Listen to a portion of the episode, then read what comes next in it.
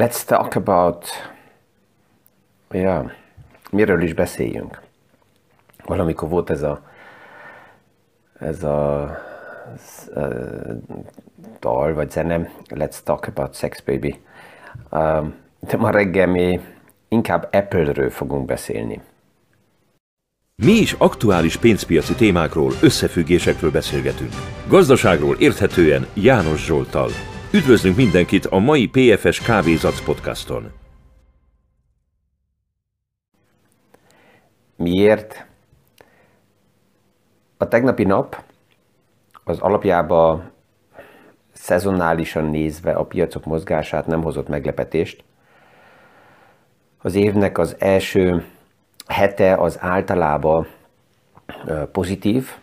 Két fő oka van ennek a lendületnek. Az egyik, hogy az év elején új, friss tőke kerül a piacba. Van olyan vagyonkezelő, amelyik az évnek az első napján, az első napjaiba fektet be, és friss tőkével megy bele a piacba. A második, hogy az év végén néha egy pár olyan pozícióba, amelyik veszteséges volt 2021-ben, az eladási nyomás az elindult, vagy megerősödött már csak azért is, mert veszteséget realizálni az év végén, összevonva nyereséges pozíciókkal segít egy picit az adó optimalizálást kezelni, és ezért olyan pozíciók, amelyek 2021-ben víz alatt voltak, akkor is, hogyha valaki ezt meg akarja nagyon hosszú időre tartani, az év végén, főleg az amerikai piacban ez ilyen adó optimalizáció oldaláról megtörténik, hogy ezeket eladják. De január 1 újra visszavásárolják. És ezért elindult egy erős piaci lendület, Bespoke Investment ugye újra és újra nagyon jó csártokat, grafikákat állít össze, és a tegnap kimutatta azt, hogy például, hogyha 2021-et nézzük, akkor egy nagyon különleges jelenség volt 2021-ben, ezt nem látjuk gyakran. Az évnek az első napja 2021-ben volt a legmélyebb árfolyam pozíció a Standard Poor's Index 500-ba, és az évnek az utolsó kereskedési napja volt a legmagasabb árfolyam a Standard Poor's 500 indexbe. És ez egy olyan szituáció, ami a klasszikus, um, ja, hogyha valaki az indexet vette meg, annak uh, pont január első napjától december utolsó napjáig buy and hold, semmivel nem foglalkozni, ez lett volna az ideális. Vissza pillantó tükörből nézve, persze, hogy mindig egyszerű, hogy okosak legyünk, és jött egy olyan kérdés is a tegnap, hogy miért beszélek a Standard Poor's Indexnél 30 ról mert hogyha megnézzük, akkor dollár alapon csak 26,9% vagy 27%-ról beszélgethetnénk. A Standard Poor's Indexnél az osztalék nincsen beleszámítva. Tehát, hogyha azokat az osztalékokat, amelyeket, azok a cégek, amelyek a Standard Poor's Indexben vannak, ha beleszámoljuk, akkor közelítjük meg a 30%-ot, pontosabban körülbelül 29-et. De ez azt is jelzi, hogy, hogy van olyan, aki nagyon pontosan hallgatja, nem csak hogy körülbelül a számokat, hanem utána is néz, vagy, vagy ez lehet, hogy benne van neki az index, és ezért csodálkozott, hogy miért kevesebb az ő éves eredménye. Akkor is, hogyha azt az a, az a félelem, újra és újra felbukkan, hogyha ennyire erősen emelkednek az indexek, akkor ez egy lufi, és um, ez előbb-utóbb ki fog pukadni. Vannak a háttérben két olyan lényeges tény is, ami alátámasztja ezeket a növekedéseket, persze mindig összehasonlítva azzal, hogy alternatívaként nincs kamat. Vagy ha van is, akkor nagyon, nagyon alacsony ahhoz képest, hogy a tőkepiac és a nagy vállalatok mit csinálnak. Az elmúlt években, és ez a Bloombergnek, Bloombergnek a, az aktuális számai, amit kimutattak, hogy az átlag netto nyeresége a Standard Poor's Indexbe jegyzett cégeknek plusz 16%-kal emelkedett, és ez a nyereség emelkedés, ez ugyanolyan szintű, mint 2019 harmadik negyedévében láttuk. Ez azt jelenti, hogy a nagy index általában nézve a Covid hatását teljesen már ja, túllépte. Tehát olyan, mintha egy Covid nem lett volna, persze azt tudjuk, hogy van, nagyon sokan érintettek voltak, azt is beszéltük, hogy az indexbe nem mindenki csak szárnyal, de csak az index átlagban, és azon belül is 16%-kal növekedtek a nyereségek. Persze a, a nagy sztároknál még-még erősebben. És a forgalom csak 20%-ba, tehát hogyha megnézzük a Standard Poor's 500-at, annak 20% az 100 cég körülbelül, 400-nál a forgalom is jóval 2019 fölött van. És ez két olyan lényeges um, szám és olyan lényeges tény, ami persze, hogy azt a, csak azt a kijelentést, hogy ezek minden lufi, és, és ez nem uh, tud ilyen formával tovább menni, egy kicsit enyhíti, mert az alternatíva a kérdés mindig, ami, ami megvan, és ez, ez hiányzik. Most átérnék arra, akiről a mai nap így általában gondoltam, hogy érdemes, hogy beszéljünk. Ha kombináljuk, tehát összevonjuk nagyságrendileg Walmart, Disney, Netflix, Nike, ExxonMobil, Coca-Colát, Comcast, Morgan Stanley, McDonald's, AT&T, Goldman Sachs, Boeing – IBM és Fordot. És ezek a nevek, amiket kimondtam, ez nem valami kis startup, no-name um, vállalatok.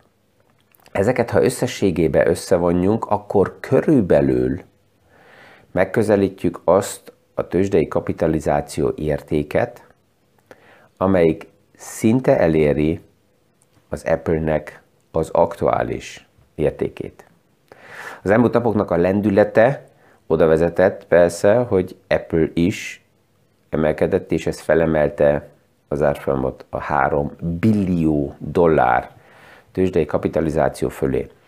Emlékszem, hogy nem is olyan rég, hogy beszélgettünk arról, hogy átlépte Apple a 2 billió dollár értéket, ez 2000-ben volt a pandémia évében. És emlékszem, hogy azelőtt nem volt rég, hogy arról beszélgettünk, hogy Apple átlépte az 1 billió dollár értéket, ez volt 2018-ban. De arra is emlékszem, hogy még 2007-ben um, egy olyan IT szakemberrel beszélgettem, aki feltette a kérdést, hogy mit szólsz, van egyáltalán esélye Apple-nek, hogy na ja, túlélje azt, ami láthat, látólag jön az egész IT szektorba, tud transformálódni. Ez volt 2007-ben.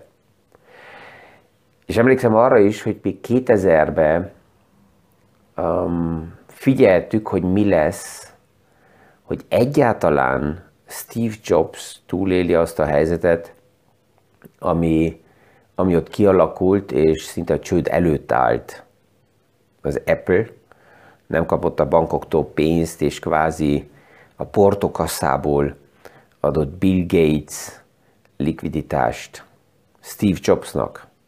Ez 2000 volt, 20 évvel ezelőtt. És ha még jobban visszamegyünk, és akkor arról biztos, hogy nem beszélgetett senki, 2000, 1980 decemberében volt az Apple IPO, tehát akkor ment az Apple a tőzsdére.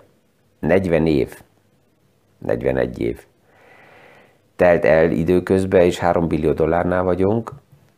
Nagyon sok portfólióban ma már lehet, hogy benne van, de ami érdekesebb inkább, hogy aki ilyen hosszú időn keresztül a piacon van, és ezt figyeli, az, ha, ha kvázi őszinte, akkor belenéz, remélem, saját magába, és felteszi a kérdés, hogy én mit is gondoltam időközben, hogy ott mi tud történni, és a másik oldalról egy ilyen példát veszélyesnek is tartok azért, mert ha megnézzük ezt a 40 évet, rengeteg-rengeteg olyan kereszteződésnél állt, ez a vállalat, amikor, hogyha nem megfelelő irányba fordult volna tovább, akkor lehet, hogy már nem erről a 3 billió dollár értékről beszélnénk.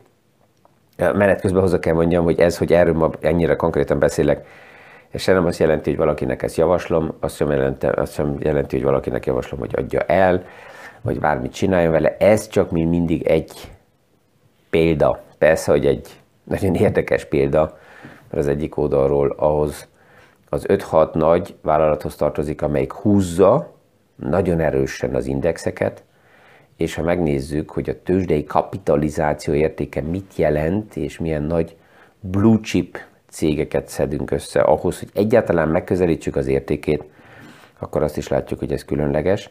De mit akartam mondani, hogy azért is veszélyes, mert um, ez sajnos nagyon sokszor tapasztalatlan befektetőknek um, arra egy példa, hogy minden árfolyam visszaesést automatikusan általában állandóan érdemes megvásárolni, és majd minden helyre jön. Mert ha megnézzük azt a 40 évet, hogy emellett a cég mellett mennyi, hány ezer ment csődbe, és hogy milyen, mik, mik voltak a, még a szakmai vélemények is, amikor például menedzsmentváltások voltak, Tim Cook mikor megjelent, akkor hányan az előtti nagy rajongói ennek a márka névnek eladták, és azt mondták, hogy ezzel most vége van, és el fog süllyedni. Tehát itt sokáig lehetne erről beszélgetni. A tény, hogy pillanatnyilag ez az aktuális piaci um, hangulat feltaszította a 3 billió fölé. És mégis van ennek a cégnek is egy nagy problémája. És ez a probléma, ezt ma elkezdem, lehet, hogy már nem is tudjuk befejezni, de ez főleg a befektetésbe egy sokkal nagyobb probléma. Um, és ezt még nagyon-nagyon sok, akár kis befektető sem realizálja megfelelő formába. Ez a cash, ez a nem befektetés problémája. Miért? Hát, ha megnézzük az elmúlt évtizedeket, és vegyük csak az elmúlt tíz évet, akkor a nem befektetés oda vezetett, és ez nem egy prognózis, és ez nem egy, egy, egy üveggolyóban nézés, és, és azt mondom, hogy én azt mondom, hogy, hogy tudom, hogy mi lesz a jövőben, nem. Ez a múltnak a tény száma. Aki nem fektetett be, annak nem az inflációval volt a problémája, hanem a vagyon érték, a tárgy érték infláció az, amit ő nagyon erősen érzett a vásárló értéken, és ez azt is jelenti, hogy 10 év alatt olyan körülbelül, attól függ, hogy melyik devizát vesszük kézbe, 70 kal alacsonyabb a vagyona. 70, mínusz 70 százalék 10 év alatt. Ez nem egy olyan szám, amit én találtam ki, egy nagy vagyonkezelő, Flossbach von Storch, felmutatott aktuálisan egy kiértékelésbe, mivel ugye most megjelent az infláció, és így a reggeli kávé mellett, a normális napi hírekbe, az újságokba egyre gyakrabban halljuk, és ez az, amivel foglalkoznak az emberek, hogy megemelkedett a fogyasztó ár infláció. Erről azért beszélek majd egy kicsit, mert ez a fogyasztó ár infláció, ez, ez egy ilyen kis ja, szelecske. Ez persze, hogy érinti, érinti az életünkbe azt, hogy a tej, a vaj, a kenyér, az drágább. Oké. Okay és az, akinek nincsen olyan tartalék likviditása, hogy ez be kellene fektesse, akkor azt mondhatnám, hogy oké, okay, a nagyobb problémával nem kell foglalkozzon. Habár ez csak rövid időre nézve neki nem probléma, hosszú távra ez nagyon nagy probléma. Mert persze, hogy jön az a kérdés, hogy mikor fogja, miből tudja magát finanszírozni, amikor elér oda, hogy nincs meg a lehetősége a napi munkájával azt a likviditást, azt az összeget megkeresni, ami a napi élethez szükséges neki. És a tartalékokból kell éljen. Tehát mind a mókus, amikor eljön a tél, és valahonnan ki kellene ásni a magyarot. Um, tehát mi, az, az infláció, amit most hallunk, az valójában egy kis szelecske, és ezzel is kezdem az évet, hogy újra és újra erről a tornádóról a háttérbe beszéljünk, mert ez nem új. Ez már létezik hosszú ideje. Ez a vagyon értékek, a tárgyértékek inflációja, amelyik sokkal erősebb, sokkal radikálisabb. Flossbach von Storch kiértékelése szerint körülbelül 12%-ról beszélünk évente. Itt a negatív, tehát a kamatos kamat hatása a vagyonértékvesztésnél egy kicsit pozitív, mert enyhíti a hatást, ugye, mert a 12% évente azt jelenti, hogyha az első évben 12% a 100-ból, a második évben már a 88-ból a 12% az jóval kevesebb, mint az első év után, és így 10 év alatt az átlag 12%-os tárgyérték infláció oda vezet, oda vezetett, hogy körülbelül 70% az értékvesztés. Flossbach még egyet kimutatott ebbe az értékelésbe, hogy a, a vállalati érték, tehát ami a tőzsdén kereskedett vállalatoknak az értékéről szól, ez az érték vesztés vagy emelkedés, attól függ, hogy melyik szemszögből nézzük, ez az ötszöröse volt tíz év alatt. Ez azért lényeges, mert ma halljuk és látjuk azt, hogy fúziók, cégek átvétele, felvásárlása történik meg, és ez azt jelenti, hogy az elmúlt tíz évben az árak, amelyeken az ilyen fúziók lelettek bonyolítva, azok nem a normális vagyontárgyi értékinflációval emelkedtek, hanem ötszörösére emelkedtek, sokkal-sokkal erősebben, sokkal dinamikusabban. Tehát ez, hogy valami emelkedik-e, vagy csökken, és hogy mekkora az ingadozás, ez mindig attól függ, hogy melyik szemszögből nézzük, hol, hol van az a part, ahonnan ránézünk a vízre. Szerencsére a fizetőeszközt nézve, a forintot, az eurót, a, a, a dollárt, hogyha ezeket a fizetőeszközöket nézzük, akkor szerencsére az emberek rá vannak arra kalibrálva, hogy a legtöbben ebből a cash, ebből a fiát pénz szintből nézik a világot, és látják, hogy oké, okay, akkor árfolyamok mennek felfele, lefele. Ha képes valaki elhagyni a fiát fizetőeszközt, mert ez alapjában arra szükséges, hogy a mindennapi életet meg tudjam finanszírozni, ha ebből ki tudok szállni, és átlépek más eszközökbe, akkor nagyon sokszor azt veszem észre, hogy nem ezek az eszközök értéken növekszik vagy csökken, hanem a fiát fizető eszköznek az értéke erodálódik folyamatosan, csökken lefele. Tehát aki túl nagy likvid pozíciókat tart, mert akár nem jól kalkulál, vagy az az érzése, hogy neki a likviditás megadja azt a nyugalmat, hogy jól érezze magát, vagy egyszerűen nem foglalkozik azzal, hogy milyen alternatívák vannak, az vesztett az elmúlt évtizedekben a legtöbbet. És sajnos Európából világszerte nézve így sokkal több ember van, mindig hozzá kell mondjam, egyszer kell legyen az a tartalék, és ezt majd külön a következő napokban megnézzük, hogy hogy tudok jó tervezni, hogy tervezek helyesen, hogy a likviditásomat megfelelően tudjam kalibrálni. De a mai podcast vége előtt még visszatérek Apple-höz, hogy miért mondtam, hogy Apple-nek egy másik problémája van.